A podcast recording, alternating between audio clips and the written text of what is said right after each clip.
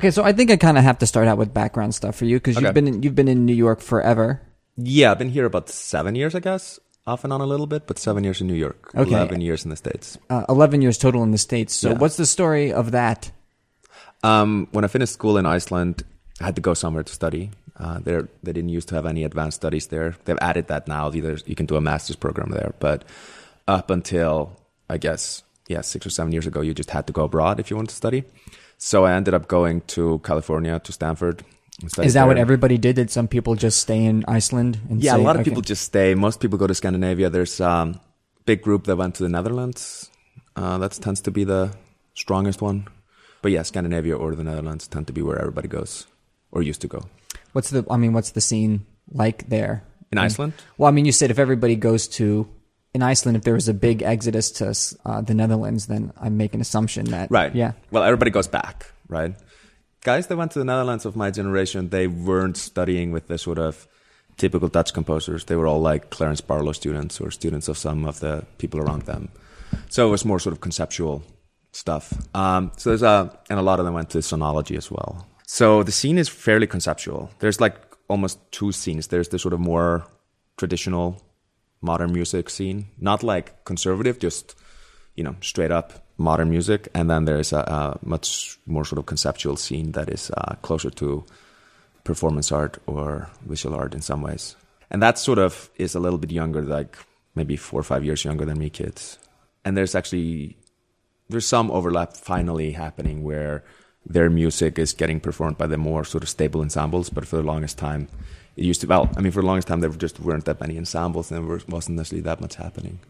I'm gonna get killed for saying these things. Why are you going to get killed for saying these things, though? Well, you know, they're not exactly true. They're, I mean, you could look at it differently, but from my standpoint, these Okay. are. You know, I, I think the thing work. is, everybody gets worried, but I think everybody kind of understands that this Yeah. is a subjective Right. thing, right? Exactly. Yeah.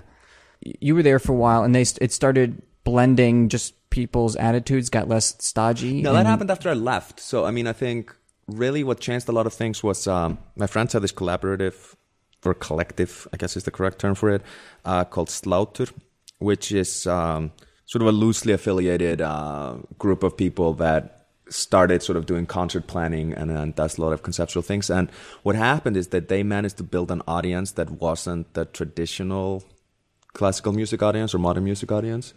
And I think seeing them do really well with with uh, getting audiences, I think people just and I mean also the ensembles got younger. There was a, a generational shift in, in all the ensembles, so people were just more open. So more open people took over the scene, and, and the scene started melting together. Um, It can't be that big of a scene. It's such a no, small I mean, country, right? Well, there are about 50 composers in Iceland, I think. The country is like 300,000 people with 50 composers. I mean, I it's, there's 50 composers on any given block in Germany. yeah, Or- exactly. yeah, I mean, yeah. it's the same. It's the same problem, but a lot of them are, are you know, a little bit older. So I guess in the sort of younger part of the scene, uh, yeah, there's maybe 20 people, something like that. Can you have a career doing it just as an Icelandic composer? It's hard to say. Um, some people do. I mean, most people teach. You teach a lot, and then you um, basically get some commissions. There's a really good grant system for artists, so you can get like a few months a year, every few years, paid by the government to uh, do your stuff. So that's really helpful. And I think it's a lot better now. For example, um, the current conductor of the symphony is uh, this guy Ilan Volkov, and he has really changed things a lot. So like he is commissioning a lot more, getting a lot more things performed. So you get performance money in and things like that. So I think everybody's doing a little bit better. But for the longest time, everybody was a teacher and a composer. It was impossible to just be a composer. Is that like a Anything. is- was that a happy existence for most people, or most people are like, oh, I can't believe I got to teach now? And, I think there's a lot of that. There were some people that just really enjoyed teaching, like, and probably could have survived on composing. But in, but in general, those people had a lot of foreign commissions. I think, or not a lot, but that's where some of the money was coming from. And you were one of these people where goodbye. Yeah, I just left. Um, I was always planning to go back, and then I ended up getting married here and stayed on. So the return never happened. So you were you were really planning to go back. Yeah, well, in my head I was. I don't think in my heart I necessarily was. But um, given that I didn't really make any attempts to go back, Yeah. but I still go there a lot. I still work there. I have some really amazing collaborators there, and I really like, like going to the scene there. So, but yeah, most of my jobs are either here in New York or they're in Germany. Actually, strangely enough.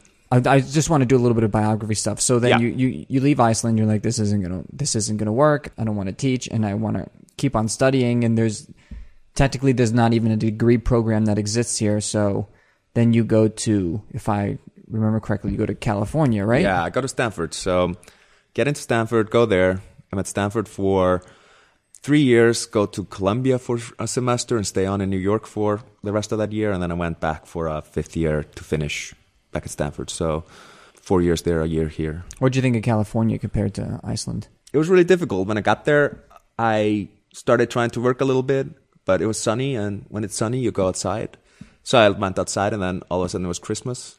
And it's Uh, still sunny. it's still sunny. Like time hadn't flowed. You know, there was no flow at all in time. So I just lost three months not realizing that time was actually moving. Because in Iceland, I mean, the weather changes twice a day. So you really have a clock that is like constantly going in the environment. And in California, that just doesn't happen. And it took you three months to figure that yes, out. it took me three months to figure that out. And I still, if I go there, it takes me a while to just remember that I need to do something every day. But three months isn't that bad. To, are, are you that kind of person who's like, I always have to be composing? If I take a, if I take three months off, then I, I, I used lose to be something. at that time. I was, yeah. Yeah. I think No students longer. are like that, Yeah, actually. exactly. It's Yeah. when you, I mean, you have different sort of heuristics to measure how you're doing in the world, right? And one of them is how much time I'm putting into something. And you can be like, well, I'm putting a lot of time into it. I must be doing fine, right? It's the ways that you use to convince yourself. And like when you're starting as a student, you tend to be fairly insecure and you need a lot of those things to convince yourself that everything's fine, you know. And as you get older, you just don't care about that as much. Well, I, you know, I'm still in that mode then because I still feel no, seriously, I still feel like I at the end of the day I judge my day by like, okay, I did this for four hours, I did that for five Yeah. hours, and like I I'll add it up and I'm like, I worked hard today. Yeah. That's cool, and I worked towards something. Then I go to bed and wake up, but it is actually Right. amount of work per day that I judge it in. Yeah. And even if I do something for a short period of time, and I make an amazing, I have like this amazing, I don't know, epiphany or make this amazing amount of headway within that short period of time. And then for the rest of the day, I'm not doing anything. I still probably don't, I probably judge it a little bit more harsher Oh, yeah, no, than I, I would have if I like put in the actual labor. Yeah, definitely. That used to be the case. I mean, we're talking about like years of therapy just to fix this problem. I mean, for God's sakes, it's like it isn't a problem for most other people, but it just became a huge problem for me. Where if you measure time that way or measure your work that way, how do you balance work life? You know, at the end of the day. I mean, that's the thing. I've watched so many people, so many of my fellow composers or a little bit older composers, sort of just wake up one day and realizing that like they've just been composing and not really doing anything else and it just freaked me out so i was just shit i gotta fix this you know? And maybe it's a bad thing. I What do you mean anything else? Do you mean like develop a good personal relationship or find some other type of activity that also contributes Yeah, to the composition world? or like you know have sort of an active non-musical social life or something like that you know? Because you know it's not that there's anything wrong with those things. It's just i got bored with it and i wanted something else. I wanted to try something else out the first thing that happened was i just replaced it with a different heuristic. I mean i just started traveling all the time to convince myself that everything was going fine. You know that's the other one you use. It's like oh shit i have to go to all my performances. I have to like make sure that i've you know oh i traveled like 90000 miles last year. Obviously i must be doing fine right so You know, you- you're saying this. I think I think this interview project is actually kind of that for me too, right? Because I'm like, oh, I interviewed you know 20 Yeah. composers while I was here. no i do Yeah. this with like there's always something there's nothing wrong with doing this because this is how you actually get things done it's like you convince yourself that something needs to get done and you do it it's like i wrote myself a, a notation software at some point like last year which took like six months and that was like oh i'm doing something because i actually made this thing and it's like yeah it helps me it's great it you know frees me in some ways but it's also like a way of procrastinating and still feel like i'm doing something Yeah, yeah. and I think composers do that a lot. I mean, it, it takes a lot of time to develop ideas, so you have to fill the time with something because I think, like, you know, yeah, going and hanging on the beach or doing something else is not necessarily the way to develop those ideas. You need to keep your brain sort of fairly on target. So it's, it's a question of how do you figure out ways that allow you enough time to do that without having to sort of force yourself to literally sit at a desk doing it. I still prefer the sitting at a desk. I mean, I still do probably six, seven hours a day of sitting at my desk working. That's amazing. I don't Yeah. do that. Yeah. Uh-huh. well, I'm, I'm, i no, I don't. I don't do that. Right. Yeah. Else, I'm aware that like 90% of what I actually end up committing to the page is whatever version of what I've been trying to do for the last three hours, I come up with in the 20 minutes before lunch or 20 minutes before I leave. So it's like I will basically be looking at some measures, working out all the possible different versions and like thinking about them and playing with them. But at the end of the day, I do like two times 20 minutes worth of work because, you know, if you literally look at what the actual work that goes in, but that is, of course, now then I'm not accounting for those two and a half hours so, on each of those that happened before it. Yeah. Right? So, so what are you saying? You're saying like the dis- the distraction now that helps you kind of focus your brain on that short little moment where you actually make headway is actually composing at this point, where before it was traveling. Well, before it was traveling, it used to be like literally having to be writing something. Like now, it's just I'm like just staring at it for like an hour maybe and thinking about all the different ways, which is composing. But like I think as I was when I was younger, it literally meant a little bit closer. Sorry. Yeah, it literally meant just actually composing, composing, right? Literally writing something on the page, and everything that wasn't writing on the page was not time well spent. And that I realized later was a complete fallacy. I mean, like I still work a lot, but it's not actual things being produced. I've gotten much better at recognizing just like when I need to let my mind wander or when I need to go and get myself distracted or when I need to go take a nap or whatever, you know. And you said it took you years to figure that out.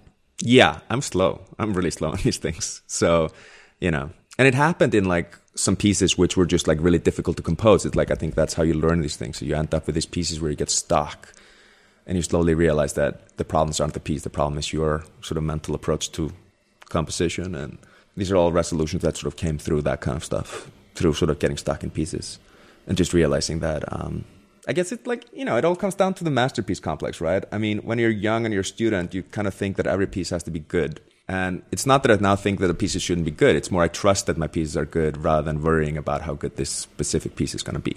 So the measurement is no longer like, oh, I have to work so hard to make this thing great because it's supposed to be great. It's just like, no, I'm just producing music and the music some most of it is interesting to me, but hopefully some of it is interesting. To me. I think else. I'm just getting you're. I think I think you're five years ahead of me.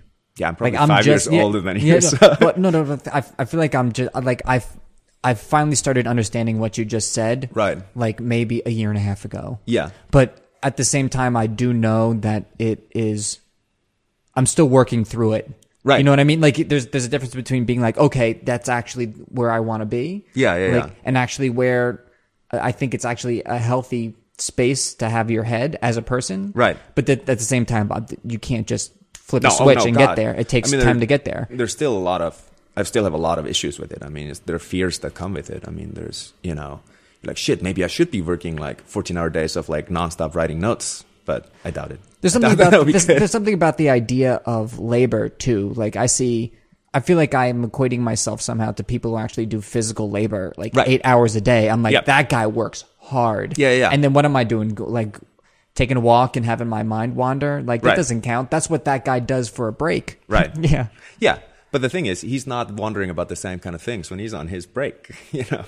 But, but you don't um, know that he could. That's I possible. Yeah, yeah, yeah. yeah, I mean, I guess so. But I mean, yeah, it is a it's a difficult problem. The whole labor problem. I mean, it's mostly like I look at the composers that I admire that are a little bit older than me, like a tiny, tiny, just like the people that are just a tiny bit ahead of me uh, in age. Like, and this is not a career issue. This is like s- simply like a. It seems to be like an age related issue. It's just like growing up kind of thing. And I realize that they just tend to be happy doing like sort of playing around with their things. I mean, not necessarily actively committing things constantly, but just sort of experimenting and playing around with their stuff. And then when they have to make something, they make something.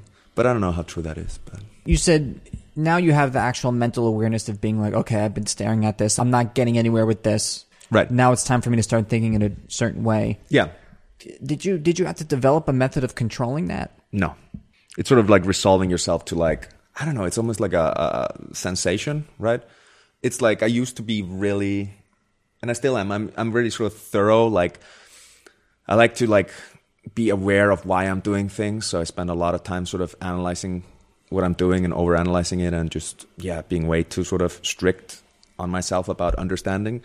And I think slowly, I guess anything that you focus a lot of energy on, your body starts sort of becoming like it learns when you're hitting problems and it doesn't necessarily have a, a strict conscious sort of understanding of what it is you just kind of learn to recognize that feeling, that feeling of dread that sets in when you're actually stuck or when something just isn't working. And that used to just lead to full on panic when I was like maybe 25. And now that just leads to like, oh, let's take a walk. And I go take a walk and I sit down again and everything is much better. You just can't force your way through some stuff. Yeah. And Yeah, sometimes you're just thing. stuck. Like your brain works like, you know, it gets so focused on the problem that it's not seeing the obvious solutions Mm. because you've sort of, you framed it incorrectly in your head. And I mean, that, I guess that's another, I guess the only sort of development of a method to do this is just simply being able to recognize that when something isn't working, you're just simply approaching it from the wrong, like you're framing the question in the wrong way, right? Because I mean, at the end of the day, this is all music. Like it isn't actually rocket science. Like nothing is going to blow up if you do the wrong thing, Yeah. right? It just won't sound. You'll just be disappointed. Yeah. Yeah. But I mean, that also means that when you have an, an insurmountable problem, it's not that you aren't finding the correct solution. It's just like the problem is the wrong problem. Okay, so this is all very abstract. Yeah. Um, well, I think it's it's not even really that abstract, but like break it down for a piece for me now. Okay. So, I mean, that's harder. Ha. Yeah. Um, What about the piece I the piece I listened to and that I was kind of was interested in playing was the piece you wrote for loadbang. Okay, yeah. Yeah. That piece simply is a rephrasing of a problem. It's I'm working on this opera that I've been writing for about a year and a half now, and we still have 15 months until the premiere. And I just wasn't sure if a certain part of it would work or a certain method that I was using. So I was like, oh, let's try this out in this loadbang piece. So the piece is literally me trying. It's actually good that you picked that piece for that question. That piece is simply about framing the question in the correct way because I was stuck in a different piece trying to create materials that sounds like this.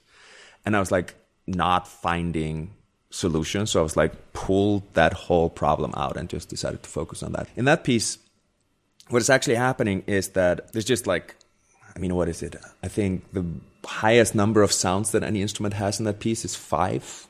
So there's a grand total of, there are four instruments in it. So I think there are about 15 sounds in the whole piece, right? The piece is what, 10 minutes long? And the piece is really about how do you recontextualize sounds so that like you don't feel like you're always constantly hearing literally the same sound, right? I mean, you're very aware that you're hearing a very small, narrow uh, set of sounds.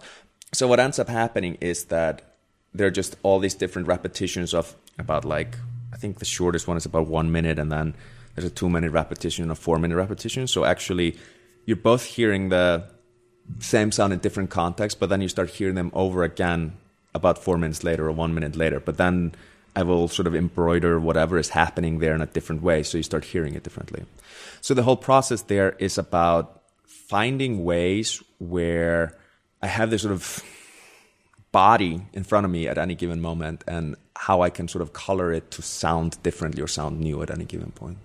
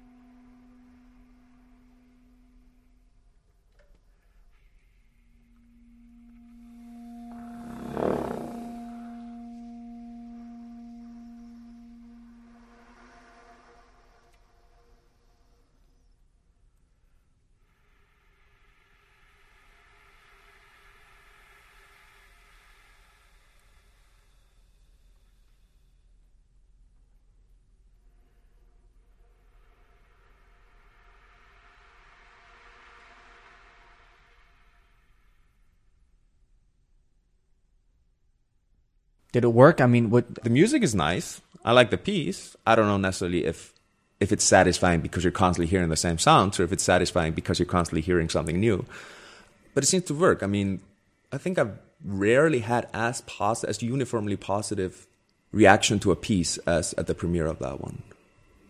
Uh, from other people, obviously, not to Yeah, yeah. not to yourself. Not for myself. Yeah. Now this, I mean, this kind of gets back what we were talking about the argument that I lost with, Right. like uh, uh, Ashley. You know, Right. you had an intention, Right. right? Yeah, I knew exactly what I wanted to accomplish, and I executed that. The interesting p- p- part of it is that all the conversations I had afterwards, I don't think anybody got what I was trying to do, but everybody found a way of enjoying the piece. I think in that concert. I mean, partially it's because they played it really, really well, so it was a nice experience. But I think because I had an idea, I had a very clear mode of execution of that idea that actually wasn't imposed upon it. The mode, of, like the means of execution, were actually literally taken from whatever that idea was. Like there's no point in where I'm sort of willing anything onto the materials, and I think that leads to basically the piece communicating to you how to actually listen, or not specifically how to listen, but it communicates enough of what possibly can happen that you can create a way of understanding. I'm a little yourself. confused. What do you mean by willing something onto the material? Well, you know, there's a difference between looking at what you have and figuring out where you- it can go musically, or Are you just like, are, are you just talking about? I don't know. Maybe this is me, but like instrumental possibilities and orchestration, and saying that looking at a small chamber group, and then you can also you can say, "I will you to be an orchestra." Right? I mean, or or you can mm, say, you know what, I'm just like this is I'm gonna make this work for what it is, and then all of a sudden there's no forcing anything. I guess that's sort of part of it. I mean, it's it really comes down to forcing, but I think it's more not forcing any sort of semantics onto anything, right? So like these things are just sounds in a piece. I'm not trying to be like, oh, this sound has to behave this way. I'm just like, I mean, sometimes you get blinded if you have to. If your approach is too strict when you start something, you tend to sort of start forcing things upon the sounds that really the sounds can't carry. So you start forcing meaning upon them. And in this case, it was just simply about you know, well, where can this sound go? It's you know, it's just a sound. You just fi- you find the meaning. This is all sounding very zen right now, but like Right. you find the meaning within the, a sound. Yeah, Yeah, yeah. yeah. yeah. I mean, Yeah. it's like in the least zen way possible, but yes, that is pretty much it. Okay, so you know? an example I would coming up is is you'd hear like uh, uh, a, a flutter tongue air sound in this Right. in this piece. Now, it would be forcing it to saying forceful to say that I'm going to use this in some type of dodecaphonic kind of like row to create some other type of meaning. Yeah. that's willing something onto some onto a sound that it, it'll just never work yeah, really in the way you meaning. want You're it. Yeah. assigning meaning to it. You're not actually deriving the meaning from it. So that sound, like i later on in the piece, the flutter tongue at first is just sort of connecting with other flutter tongue sounds, and then later on in the piece, it starts connecting with this deep, like kind of sounds in in a couple of the instruments, and that simply is because they actually share literally they share perforation. You know, I'm not saying everything has to be sonically there for to make any sort of connection, but like there's very little sort of imposing like, oh, these things here have to go together because like this is A and this is B and A and B makes C. It's not like structuralist in that way. It's more, you know, oh, we happen to be here in the point and I have these kind of sounds available. Like, you know, let's just we seem to associate well, you know. Is that what you mean by reframing the problem? Is like may, maybe you'd be looking at this. I mean, this actually goes back to like the working methodology that you Right. use. You're like, oh, I'm I'm going to find a way to you know do this, and you Right. kind of look at it, and then you'd say, okay, it's not working. I need to think about something else. You get up and walk away, and be like, actually, it's not about that. It's about like the fact that this air sound is connected to this air sound, and not that it's connected to some other type of scheme Yeah. that I was trying to like pound into it before. Yeah, I think that's exactly uh, that's exactly it. And I mean, it's really about realizing when you're in a moment, like a given moment in the piece. I'm, I'm using moment like literally the pa- the point on the page that you're staring at, right? Not like moment in any sort of conceptual way. Like that given moment. Usually, when I have problems, is because I am trying to look at all the other, all of the history of whatever is creating that moment and all of the future that is creating that moment rather than just look at, well, what is that moment? Like you are at a certain point and you just need to trust that you've done something in the past and that's always going to be with you when you've gotten to that point in the piece and you know sort of where you're going and that's going to be with you. But if you're trying to sort of wedge it together to work it's fine to wedge things together once in a while, but if you're constantly throughout the whole piece trying to wedge together the past and the future instead of actually composing the moment, you end up with something pretty forced. It's fun. Yeah, it's it's funny how you say that, and all of a sudden in my mind pops just terrible music that doesn't work. right? right? Exactly. Like, and I'm sure like the examples in my mind are different from the examples in Oh, yeah. Person's you know head, but it's like And I mean examples of pieces All of my those concerts I've been too, to. But yeah, Yeah, yeah, yeah, yeah, yeah, yeah. And it's like a lot of music that just. I think a friend of mine described this as like music that doesn't really have any purpose because it's just simply filling the time, right? And not in the sense of like, oh, here we have this wonderful time, let's fill it with something. But literally, it's like, shit, I have this time that I need to fill. I'm gonna like, you know, trying to like get all these things to actually work together, and you're sort of spending all the energy on holding the piece together versus enjoying creating something in the moment where you have the moment in front of you. you think so. You think just wedging like that constantly is just bad composing? Long pause. Um, Yeah, I'll keep the pause in. no, I'm just saying there will I mean, be a long pause. You're not going to get an answer out of me. I think it tends to be, yeah, I think it tends to lead to bad composing. It's a bad habit. Let's call it that.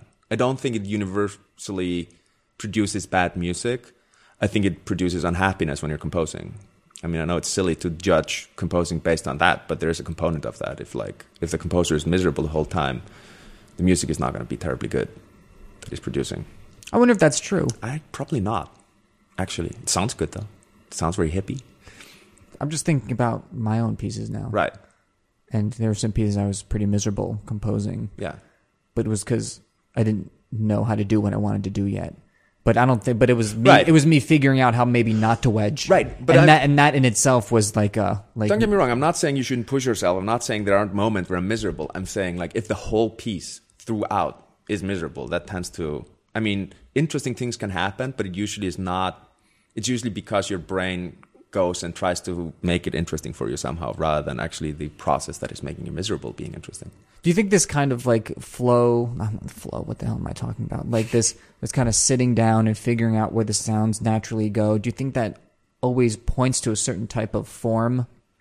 No. I think if, yeah, I, Yeah. I don't know because Right. everything you said to me now, oh, where's this going? And then I picture it in my head. I'm like, oh, this, I picture this arc form somehow, like Right, where right, everything right, is incredibly fluid and easy and flows right into one Yeah, another because that's what, because that's what, you know, the sound will naturally Right. do. Well, I mean, and then I think of wedging as like these kind of gnarly juxtapositions of, Oh no, I don't of mean like wedging weird, of that yeah. sound type. I mean, I think the flowy form that you're describing there that just happens because of the materials you pick. It's easier to do this with materials that don't have any angles on them. Like the less angles are on a material or a sound, the easier it is to make it work with all the other ones, right? yeah, exactly. Right. So that is just like a question of how you set it up when you start. I mean, um, I don't know if you listen to the negotiation of context C, which is like this piano piece. That one has a lot more sort of. It's a piano. It doesn't have any sound, so you can't really do that. And that one plays the same game. There are about 15 sounds in that piece, and the piece is 11 minutes of constantly new things happening. And like longitudinal study, the the loadbang piece, that is very much an arc form. Like it very feels like it flows. It feels Yeah, that's the example right? that I'm thinking of. Um, But the other piece, it's like more like constantly new, new, new, new, new, and it's exactly the same work method on the two of them. So I think it really depends on what it is that you set out with, what kind of an idea, what you're trying to execute. The wedging, I'm not talking about any real difference between what the musical materials or surface necessarily is. It's just this difference between Imposing meaning. imposing meaning Yeah. or forcing an effort into something that can't actually carry that effort.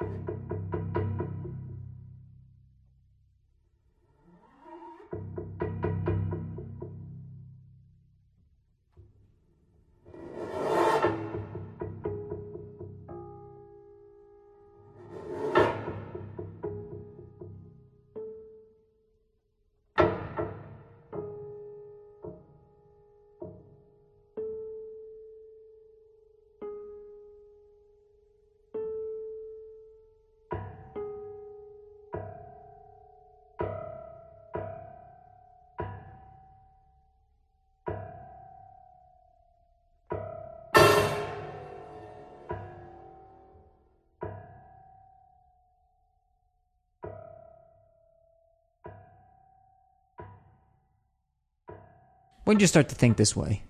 When, when did you come to this realization of, hey, this is at, at the very least what works for me and also what I hear in music that I think is good? The realization itself came like six years ago, right after graduating. But um, Right after graduating. yeah, or like at the end of graduating, sort of the first last piece I wrote while I was still studying is kind of breakthrough in that. But it took about five years to master this in some way. Not master it in the sense that I think I've mastered it, but you know know what I mean. Like actually getting this into the music. Yeah, and this is also this is the result I'm most satisfied is when I start thinking in this way. Exactly, and it's it's and each piece has a whole spectrum of moments that range from being wedged into being or like being forced into being completely wonderfully flu- fluid. Like I'm not able to write a piece throughout where I don't have to force something at some point, right? And I'm hoping to get there, but you never really know, right? Yeah. And I don't know necessarily if if it's interesting when you get there, but those kind of things are more interesting when you're trying to get there. Like there's some, it's the whole late composer, early composer question. Like you can look at things like look at classical music and Rococo, right? You have in Rococo, you have a, all the classical music cliches happening, but they're wrong. But it's written before they became cliches, so it isn't Yeah. really wrong, Yeah, right? exact- But they okay, still sound wrong, right? So in some ways, it's much more exciting. The Rococo music is more exciting in many ways. Or It's like, Gesualdo you know, counterpoint or something like Yeah, that. exactly. Yeah, yeah. Like before before we all studied Palestrina as Yeah. like the correct way. Now you look at Gesualdo and it's like that's like technically wrong, but wow, that's insane. Yeah, exactly. Yeah. So, yeah, I'm not necessarily sure reaching that holy grail of like, oh, this is all like wonderfully flowing out of the moment. I don't actually think that's gonna make very good music on its own. You know, like the struggle is kind of more interesting to get there. you said you got there I'm going to get to a little bit of more, well, not Yeah. biography stuff, but you said you, you got there towards the end of studying or while or after you were studying. Yeah. It was, is there something about the environment that you were in that made you feel like you had this will that you were imposing onto something that didn't fit? Um, Yeah, I mean, there's definitely was like I don't necessarily know what led to getting stuck in things that I feel felt were forced, but I think the thing that sort of really got me out of it was so I had been studying with Ferneyhough for two years by the time that I went to uh, Columbia and studied with Tristan Murail there, and I would be going back and forth to California to have lessons with Brian once in a while, right? And I would bring the same pieces to him and Tristan, and both of them would identify exactly the same points in the piece as problematic, but give me completely different reasons for why they were problematic or completely different solutions for what, you know, what I should maybe do there or something like that, right?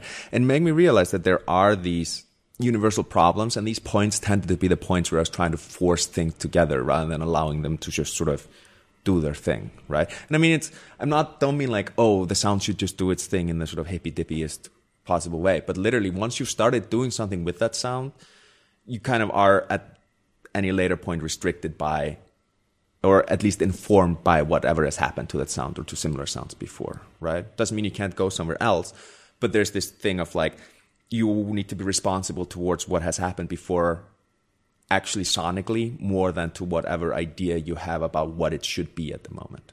I guess that's one way of thinking about it. You need to be more responsible to the history of the sound in the heard surface of the piece at the point that you've gotten to than to your idea of what that should be. Okay, At yeah, okay, point. now I understand. Yeah.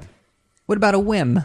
Oh no, whims are fine. But Because, then, but a whim, know, what, like you, like I think my definition of a whim, and we have different definitions, is Right. that like uh, whatever happened before, I, f- I feel like doing this right now, Yeah. right? But usually when you do that, that is still probably going to be informed by it. That actually is more being in the moment than being like, well, when I started planning this piece, I felt like at this point, like these sounds should be in conflict or some, you know, stupidest formal method that you may have at that point. If you would be like, there has to be a whim here, I have to come up with a whim, that would be much more problematic because Yeah. the whim actually implies that you are feeling what has already happened in the piece, right? You are listening to what you've Yeah, that's true. But then how do you get? Then what's Right. a true whim? I guess to like, yeah. Yeah, I mean, some would argue that there is no true whim. I guess. Well, I guess. Well, no, I can't even think of one. I was going to say like throwing like chance methods, but I guess not. Right. I mean, there's you can break things. I mean, that's another.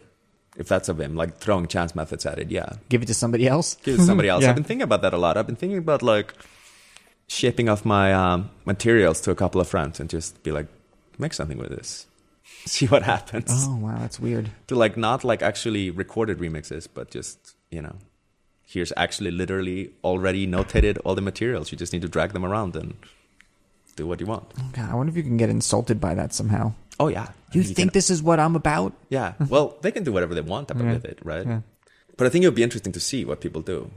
Well, anyway, so Yeah. so this is like towards the end of school. Yeah. and these two, you know, well-known guys Right. with two completely different methodologies, at least, Yeah. are identifying the same. Yeah. Problem. Yeah. And that made me realize that like there are universally bad things in music. It doesn't mean that like, you know, these, aren't even stylistic things. It's just like given what you are writing, there will be points that can be identified as wrong or problematic. We can call it that if you don't want to call it right or wrong. And that sort of kind of blew my mind. This realization that it's not inherent in the style what is wrong, it's inherent in whatever I'm writing here that defines the moment. And I mean, this should be fairly obvious to most people, but you know, again, I'm slow. It took me a while. So yeah, you end up with these moments where like you realize that like the mistake is how should I put it? The mistake is sort of latent within the style, if you can put it that way, or rather within the piece. The the mistake you're making is not adhering to what you've already done. Because I mean, this is the thing: when you're studying, you're you're trying to break down the problem. You try, you have structures, you have clear definitions of materials, you have all these things that sort of make it, you know, help you compose and help you compose in a way that you can understand why you're doing things better or worse. And realizing that like the problems that end up in the pieces are because you're adhering to them and not to the piece. I guess I can try and put it differently. No, no, no, no, no. That- that that's sense. not. That's not what I'm. Str- I'm struggling if I want to say what I'm about to say. but say no, but no. Fight, fight, Like, fight, what if you're just accepting what they're saying as a universal truth when it's really a generational approach to something? That's possible. They're I because mean- they're all around the same. They're all around the same age, Right. They all went through the same kind of, you know, European, Right. you know, wha- whatever. They all emerged from that. Maybe they emerged from different places, but I'd be interested to see what someone who is, you know, 80 and still with it would Right. say, or someone who is our age and it's like that moment that was like weird and every Yeah. that both these two people were thinking of it as problematic. Right. Well, maybe you just need a different opinion from somebody who's older or younger of a different. Right. Right? No, They're around the same age, right? Yeah, but If I mean, anything, I'm using people- them as an example. Like these are the things that were being identified as problems by mostly everybody that would actually take a serious look at the Okay, yeah, yeah. So I mean, I think it's a valid point. Like this could be generational. I think the idea of something being wrong is generational. I think that's true. That's yeah, You know? yeah. But then again, like once you like, I almost agree with that. But then once Right. you remove that, then you go, everything's okay. Exactly, and I "Ugh, mean, I'm not that guy. I, I exactly. dislike stuff. So Yeah. yeah. but you dislike it because you think some things are better and some things are worse, and then you're like, well, why is it worse? Yeah, exactly. But I think like you know, it, it's a good question. I think a lot of things. That's the thing is the solutions they gave me. They were very generational, and they were very much sort of in the European vein. And the solutions I found tended to be not those, and would make them pretty mad. And you think you, found your own, you found your own solutions to them, your I own think unique eventually, yeah. solutions. I think them. so. Eventually, yeah. Not at the moment, but it sort of set up this because that's the thing. It's like I'm not concerned about how I solved the things in the pieces they were pointing out because I don't think I've solved them successfully because they already were too rigid. I think it's more about realizing that I can be making things. I can make mistakes within a piece. not everything that I decide is good is naturally correct, right? So, and realizing that that tends to happen when I'm matching things, when I'm forcing things. Oh, there you go. It comes around. Yeah. Yeah. You're writing an opera. Yeah, writing an opera, chamber opera, small monodrama, How long? uh, an hour. I always ask this for opera composers Yeah. because what? I like being an opera composer. Now. Well, okay. Yeah. I mean, pe- people who are doing operas and also people who are inclined to say yes to a project like that. right. What made you say yes to a project like that? Uh, I created the project. Didn't say yes to it. okay, so what made so that's even more. Yeah, Like so what I made you want to go there? Do you want the literal real world answer or do you want the aesthetic creative answer? Give me both. Okay, so the literal And a little closer. yeah, the literal real life example uh, reason for that is I had a I got a residency at Solitude for ten months, and I realized I also had six months of Icelandic artist residency funding following it, or in the middle of it, which meant that I had fully funded a lot of months to work on something, and I wanted to try and work on something a little bit bigger than what I had been writing. I'd sort of gotten so bored with writing 10 minute chamber pieces. And what I had been doing for a while was writing these series of pieces. So they all sort of hold together into larger I know, sats, I guess you can call hmm. them that. I don't really like the term cycle, but that's sort of what people tend to call these things. The aesthetic one was simply I figured I, there was no way in hell I could write an opera. And I also don't think operas are terribly successful nowadays. And they kind of encompass all encompass all of the problems that um, I have with modern music. So it was a great opportunity to like take some sort of a risk and dive in. So it was, yeah, that's really what got me into it. I was like, this will fail. That was fun.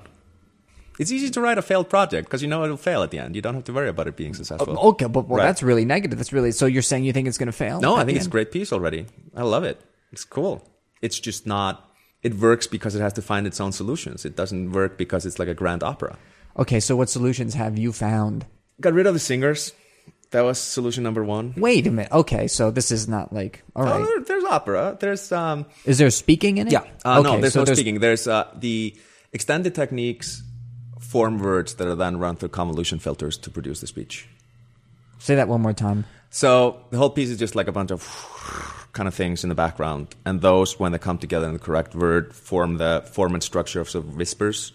So the words that are in it are orchestrated so that you can hear through the extended techniques, you can hear the word, and then that is emphasized by running that through electronics and applying filters on top of that to produce the words. So almost like a electronic version of like the Ablinger talking piano type thing. Yeah, I mean, I'm no not I'm- pitches. yeah, but yeah, yeah, no pitches. Yeah, you could think of it that way. okay, And so that happens out of the musical texture. So the musical texture is just the sounds that go into that, then being sort of recontextualized all around it. So that sort of forms the body of it, and then sometimes that sort of breaks into full moments of sort of musical moments. So you have like this sort of very sort of wishy-washy space that has these words popping out of it that then sort of sort of fragment, and then those fragments sometimes assemble into really sort of strong moments. was this part of the loadbang piece? Is like is this was this part of the experiments you were yeah, doing the the load loadbang piece, is testing out the sort of what happens to these materials when they're taking out of the words. You would hear a word and then you would get sort of the texture of a loadbang piece. And then when things start happening in the loadbang piece, that's sort of what I say when I mean these musical moments that pop out. But there are moments in the opera that are actually supposed to be concrete. Okay, that's a word. Yeah. Okay. Yeah. How did you figure that out? That sounds like an IRCAM project. Yeah, still haven't fully figured it out. I'm going to Berlin or to Germany somewhere to record the uh, words and then, like, I built a version of the electronics that works fine, but I want to spend some more time on it. So I need to go capture the sounds again and uh, basically work it all out. But the way that I worked it out to be able to orchestrate it is that um, I made recordings of all the samples and assign them to this notation software that I use so I could actually literally hear it, have like sort of playback on it. Will people recognize this as an opera, or they are they supposed to understand it as an opera? They'll, It's all so abstract. I mean, you say opera. I mean, my I mean, what does that mean? Yeah. Well, even if it's new, even if it's like a new music Right. opera, I still picture like you know uh, Ligeti or something like that. Well, I mean, it- yeah, it's- like where there's people right. on stage, Yeah. some words are going on, and you It's know. fully staged. It's staged inside a. Um, you're sort of inside the opera, so like there's no stage in front of you. You're like the instruments are all around you, uh, or in between the audience, and so is the performer. We developed all the visuals before I really wrote the music, so we knew how that all was going to work. which works really well. Like that was another problem that I had with opera is I've seen too many people write operas without even talking to the stage director until they're done with the music. It's like new music composers are not really trained in dramaturgy, you know. No, it's terrible. Yeah, yeah. We don't know what the hell is happening there. So I had people work with me on that. My collaborators worked that out, and we all like we basically have workshopped it a lot at this point. So you'll recognize an opera because I mean, there's text, there's music, there's staging, there's like the whole sort of multi art related things happening, which opera is. I mean, that's you know. But the other thing that my uh, the director is is very concerned with is the idea of drama because he's figured that like opera needs to have drama. So we're trying to sort of figure out what is the actual visceral sensation of drama rather than you know creating a narrative that breaks. right You know? yeah. exactly yeah so how do you feel how do you feel that big how do you feel that grandioseness that comes with opera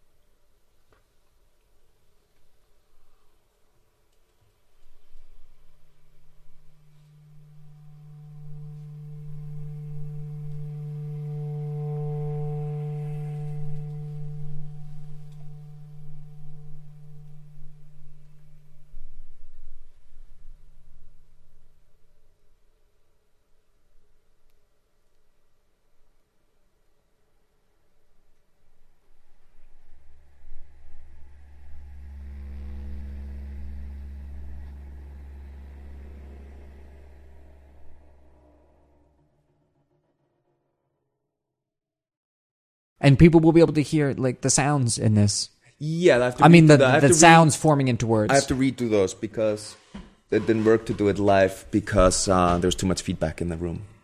So that's why I have to now go record the sounds. Because we were I'm- gonna do it live, and now we're gonna pre-record this, the actual speed sounds. I mean, get, now getting back to the argument I lost with like Right. getting back to intentionality. Now, this you can't argue is a concrete intention that you have. You want to have these sounds form into words, Right. and they're words, which means people are going to have to say, "Oh, it sounded like the word," you know, fast. Or I mean, you know, so you can actually judge this now, saying that okay, I intended something and failed because they didn't understand literally what the instruments were saying. Well, two answers to that. Most of the libretto is in Icelandic, so they won't understand it anyway. Oh, that's not okay. So, Okay, so- that's not fair. And the other one is for you to understand what happens in the opera. And this is why we did the visuals first. Nothing actually is sort of load bearing. There's no one component that is carrying the meaning. Our hope is that you walk out a little bit more informed about certain aspects and you have a certain sensation like you there's some shift in your perspective be, from before and after but we don't have any need to communicate it specifically, right? And therefore, even if you wouldn't catch what the words are, I think that you catch that they are words is the one, the one thing that is important. So it's not necessarily the literal meaning of them, but the actual feeling of there being speech there. Yeah, but Yeah. that needs to be communicated. So Well, that's now- an extra that- musical thing. That need is not musical. That need is needed for the whole part of the opera. It's not specifically a musical. Okay, so it's not it's so it's extra musical, but it's still needed. well, yes and no because I'm And that's I'm done through the music. right? But I'm writing a version of it. Well, for example, in LA, the electronics we decided to like pull them really far back to avoid feedback. Nobody heard the speech in the audience, and people were really positive about it. I'm writing a piece for Talia out of this piece, which will have none of the speech, and the piece will work perfectly. So the speech itself is only needed for the dramatic needs of the opera, not of the music in the opera. Yeah, it's my issue. Right, right, right. No, It's my. I, mean, don't know why. I don't know. I don't, I don't know why this. I don't know why it bothers me. I think but you're it does- onto something, but it's like it's just you know it's very easy to find different arguments against it. But I think you're onto something with it. Yeah, I But- mean, I'm gonna try. I'm expanding this now. This is obviously just a well, they're all conversations, but like, Right. what are you okay with that? As like as like a an artist making something, putting out there in the world that it can be this nebulous thing. And it's like as long as you kind of get it, you kind of get an experience out of it. Don't you want to be the guy who's like the archer whose whose precision gets to hit the bullseye because you spent all that time practicing? Isn't that what good craft is? Isn't that what a good idea is? to answer, like I guess it's not actually two answers. It's more a question about what your actual question there is, because you can be that archer and hit something, but you're not necessarily hitting the thing you're aiming for, or like rather, let's put it this way: But but, but you know, there in, in the world of archery, a that's a bad archer, right? But there isn't necessarily a target. You are forced to having to shoot something. So you're standing there. There's a certain amount of wind. There are like ten things that potentially could be targets. You put pick the one that you actually can hit, rather than be like, I want to hit that one target, right? Yeah, if you're like the best archer in the world, you can probably hit whatever you want in whatever condition you want. But it's a little bit easier if you just are like, well, I'm going to hit something and I'm just going to figure out what is the thing that I can best hit today. You don't go fishing trying to fish, like, you don't go hunting for Moby Dick. You, do, you can go whaling and get a lot of whales without necessarily finding Moby Dick, right? Yeah, but then okay, see, so that's where it comes in for me. Like, Right. yeah, yeah, but uh, you know that goddamn that whaler was a you know like Yes. that one whaler is going to be amazing. Yeah, you know, But And- he and- wasted and- most of his, you know. Yeah, yeah, and that should be then you're aiming for the highest possible. Yeah. you know, Right. Goal. But- yes, I agree. But when you look at the people that are at the top of this pyramid that we sort of seem to accept as a pyramid, if you accept that as a pyramid, let's put it that way, then you also have to look at those people and think are they actually hitting the thing that they're trying to hit, or are they just hitting whatever they're able to hit? Right? Because we don't know what their intent is. We don't actually see what their literal. Because you can make it look like the best shot ever. If Fernie, you have a Fernie Howe's just been trying to write pop songs this whole time, Right. Yeah. And he's knows? like, I don't yeah, know, exactly. I missed. don't I, guess you know? I. People seem Well, I mean, to like what that this, is, This but is a, this is a famous thing. It's like you know, um, ma- Oh God, I've gotten so old that I can't even remember these things. Like in that first big Nirvana hit, uh, "Smells Like Teen Spirit." Supposedly, they were trying to write a Pixie song. That's the official story, right? So, "Smells Like Teen Spirit," which is like a major, major hit, like changes the course of like pop music. still kind of sounds like a Pixie song. Though. Yeah, I not mean, a very good Pixie song. It's a great song. It's just not a very good Pixie song. okay, yeah. Right. So, I mean, that's one of those things where, like, we don't necessarily know the intent when we consume the thing. But we assume that that band had an amazing vision for this unique thing. Yeah. But it's just like they had they they, They just slipped. failed at whatever they were trying Yeah, to do. yeah, yeah. You Yeah. know, they slipped and landed on the spot, and the spot that they landed on was so amazing just because of the angle that they were coming from. Yeah. That everybody was like, "Wow, what an amazing spot that Right. was that you landed." Right, exactly. And it's like, and they do recognize it. I'm not saying this is all like luck or like trickery. It's like they recognize that they landed somewhere. That's like saying every masterpiece was like invented the same way penicillin was. Right. Yeah. Yeah, I guess so. But I mean, you know, there's years of craft and years of honing the craft. There's years of of figuring this out. Like, you know, Nirvana had probably been a band for five years or something by the time four years when that happened. Did at least one album down. So at a certain point you figure out what it is that you're about as a composer and you figure out what is the best delivery vehicle for what it is that I'm about. Rather than being like, I want to make this one thing, I'm gonna spend my whole life trying to make it. It's more like, well, I want to make this one thing, but I am who I am. Like, how the hell am I gonna? How am I going to make this happen? It's not about the end goal of what it is that you're trying to make happen. It's like, what is your version of that thing? But do you think there's a point after the initial miss or slip then you're like, well, I like where that landed, and this is how I do it. And now I know to like aim the arrow a little bit this way Yeah. if I want to hit it there. Yeah. But now, but now you're not actually going for the thing that you want. You're going No. for the place where you know it will land. Yeah. Did you feel like you're doing that now? I fear that I sometimes do that. Hopefully, I'm trying to update the information about where to make the arrow land based on where I've shot it and it landed there, but to try and hit whatever it is that I'm trying to hit. Yeah. So you should be able to move the target. You get better the more information you get in about where the arrow lands. I'm not sure that what you're framing as a problem is actually a problem because I think No, it's I, I admit that it's my problem. no, but? I don't Yeah. mean it in that sense. Even I think it may be. It seems like a problem, and I agree with you on the problem. I just question whether that actual framing of it as a problem actually is a problem because I think you may now have an idea about what it is that you're trying to aim, and then you fail at aiming it, uh, at reaching it. But like in the process of failing at reaching what you're trying to make, if you recognize whatever you're trying to make as something worth making, you may end up with something a lot better that is beyond what it is that you're trying to hit. Yeah, but at the same time, you they, then you also had to give up on your like maybe you know Kurt Cobain's dream was to be sound just like the Pixies, Right. And at a certain point, he's like, okay, I know everybody loves this, but now I kind of had to give up my dream of being that. right of being that Right, guy. no I, I understand but like that's you know it's the question of like you can't change the external world or the exterior world. You can only change yourself. So if there's a confusion or dissonance between you and the world that dissonance is inside of you. It's not in the world. You can never force the world to actually change. I can try my whole life to write something and constantly fail at it.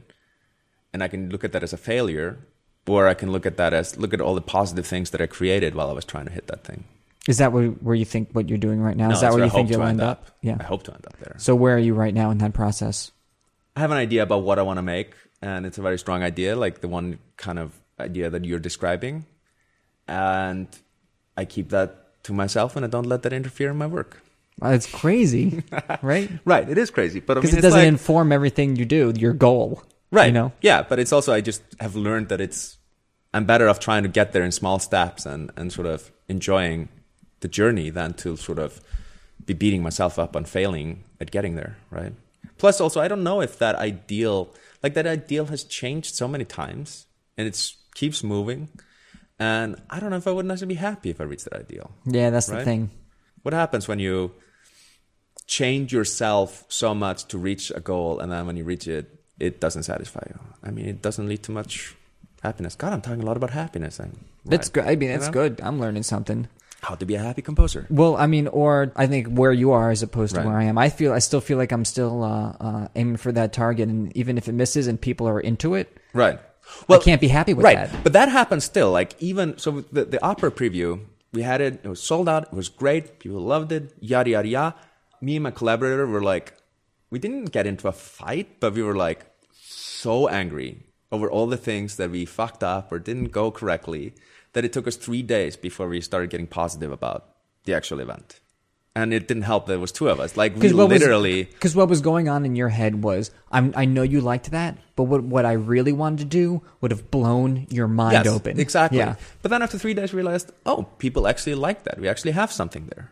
And instead of being mad about getting there, then we, start, you know, we've been adapting things to like be like, oh, this actually is what we have. Then let's make this the best version of what we have. If you had more time to work on the project, would you scrap it and adjust, or No. if No, you're saying okay, is- 15 months, so we have to work with what we have? No, because the project is getting better and better. Each time this happens, each time we fail at reaching the ideal, uh, the piece gets clearer and better because the piece is going where the piece wants to go. It's not going where, you know, we're trying to force it to go. I mean, we still have a lot of control over it, but it's like at every given point, we have to take stock of what is happening in it and what we're capable of doing with it. Do you feel like there are any moments where you weren't on the same page as the people you were collaborating with? Oh. Jesus, yeah. I mean, the whole collabora- collaboration is us screaming at each other. I mean, but at the end of the day, is there a unified vision, or does somebody Yeah. win and somebody loses? No, it's a unified vision. It's it's uh, there's this term in Icelandic, þríhöfða þurs. Uh, this guy is Icelandic that you're working one with. One of them too. is, and one of them is Canadian. The Canadian lives here, and then I have a Canadian poet who wrote the libretto. Uh, But it's in Icelandic? Iceland. Yeah, she lives in Iceland. Okay, she's, she's fluent in Icelandic. No, she it's it's um she's good at it. It's very sort of sonic poetry. It's like um yeah, it's very sonic poetry. So it's more about the sound of the words. I mean, there's content and there's meaning, but it's It's a lot about the sound. Yeah, so three first. It's like a type of a troll that has three heads. And how does a troll with three heads do anything? You know, it, it can argue constantly within it, with itself, and like there are all these folk tales of how they end up dying because they have a fight with themselves. But there's also this part where it's we still are arguing about the same goals, the same opportunities, the same ideas, right? So it's not like we have like completely different ideas about what we're trying to do. Like that's very clear. It's always what is the clearest version of basically what we argue about is getting each person's ideal, like killing each person's ideal, because people will like fixate at a certain point and start being like, this is where we have to take this. And that's like when you go like, no. And you figure out why that is not going to work. So it's a very critical process. It's a really critical process. And probably a lot of friction. That, yeah, just yeah, but we're really good friends, so it's working really well. Uh, it could go really badly. I mean, we have big fights, like really big fights. Yeah, but it's okay. Like at the end of the day, but you get beers afterwards or, or something. Yeah, at the end of the day, a few days later, it will be fine. Oh, so sometimes you got to wait a yeah, couple yeah, days. Yeah, yeah, yeah. Mm, that's mostly me, but you know. And you come home and you kick the dog and yeah, the dog barks. God, that would be awesome. No, but it's interesting. I'm actually, I honestly think a lot of what you've been asking about when these things changed and when I got focused on there's I've been kind of probably not giving you exactly the correct answer because I think two big components are working on this opera has changed this a lot because I'm having to adjust my work towards other people's ideas and ideals. So I can't be fixated on my own ideal.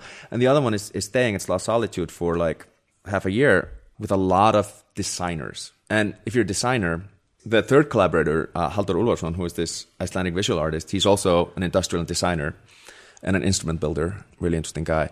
He works on a design principle, which is simply when you have an idea, all the decisions you make are to execute that idea. You can't be like sort of getting lost in what it is that you want it to be. It's like the idea itself has its own will of what it needs to be. Like if you're building a chair, the materials you pick fold in a certain way. Yeah, exactly. Right? Yeah, yeah, yeah. Like there's you're forced to do this, and and music isn't that much different because music isn't music has friction. There's friction in the actual literal material, both social and historical one, but also just in the actual sounds. Right? Certain sounds need certain amount of time to speak. You know, in the instruments or you know, certain type of things work when they're giving this much space versus not giving. Yeah, this much. basic orchestrational realities Yeah. of instruments are, are are the version of the chair has to have at least three Right. legs. Yeah, And like the thing is, a designer would never, or a good designer is always going to sort of optimize what the material and the mass manufacturing of the material, the cost of the material, all these things, how those go into the chair over necessarily their hypothetical vision at the beginning of the process. Because that hypothetical vision is a hypothetical vision. It's like uh, it's an ideal that you set there. It's like architects. I mean, it must be horrible. Like you have this amazing first like sketch of what you're building, then you send it off to the engineers, and you get back like the clunkiest version, and then you like make a nice 3D render to like prove to yourself that it's going to be awesome, and then the building goes up, and it's like made out of even cheaper materials, and everything, you know, it doesn't work. So it would be easier to actually start off figuring out well what kind of materials do we have what is the most amazing things we can make out of these materials right yeah. I completely agree with that. right I think that's a good place to end Okay. it. Yeah. Hey, thank you for thank doing you this. thanks Yeah. for having me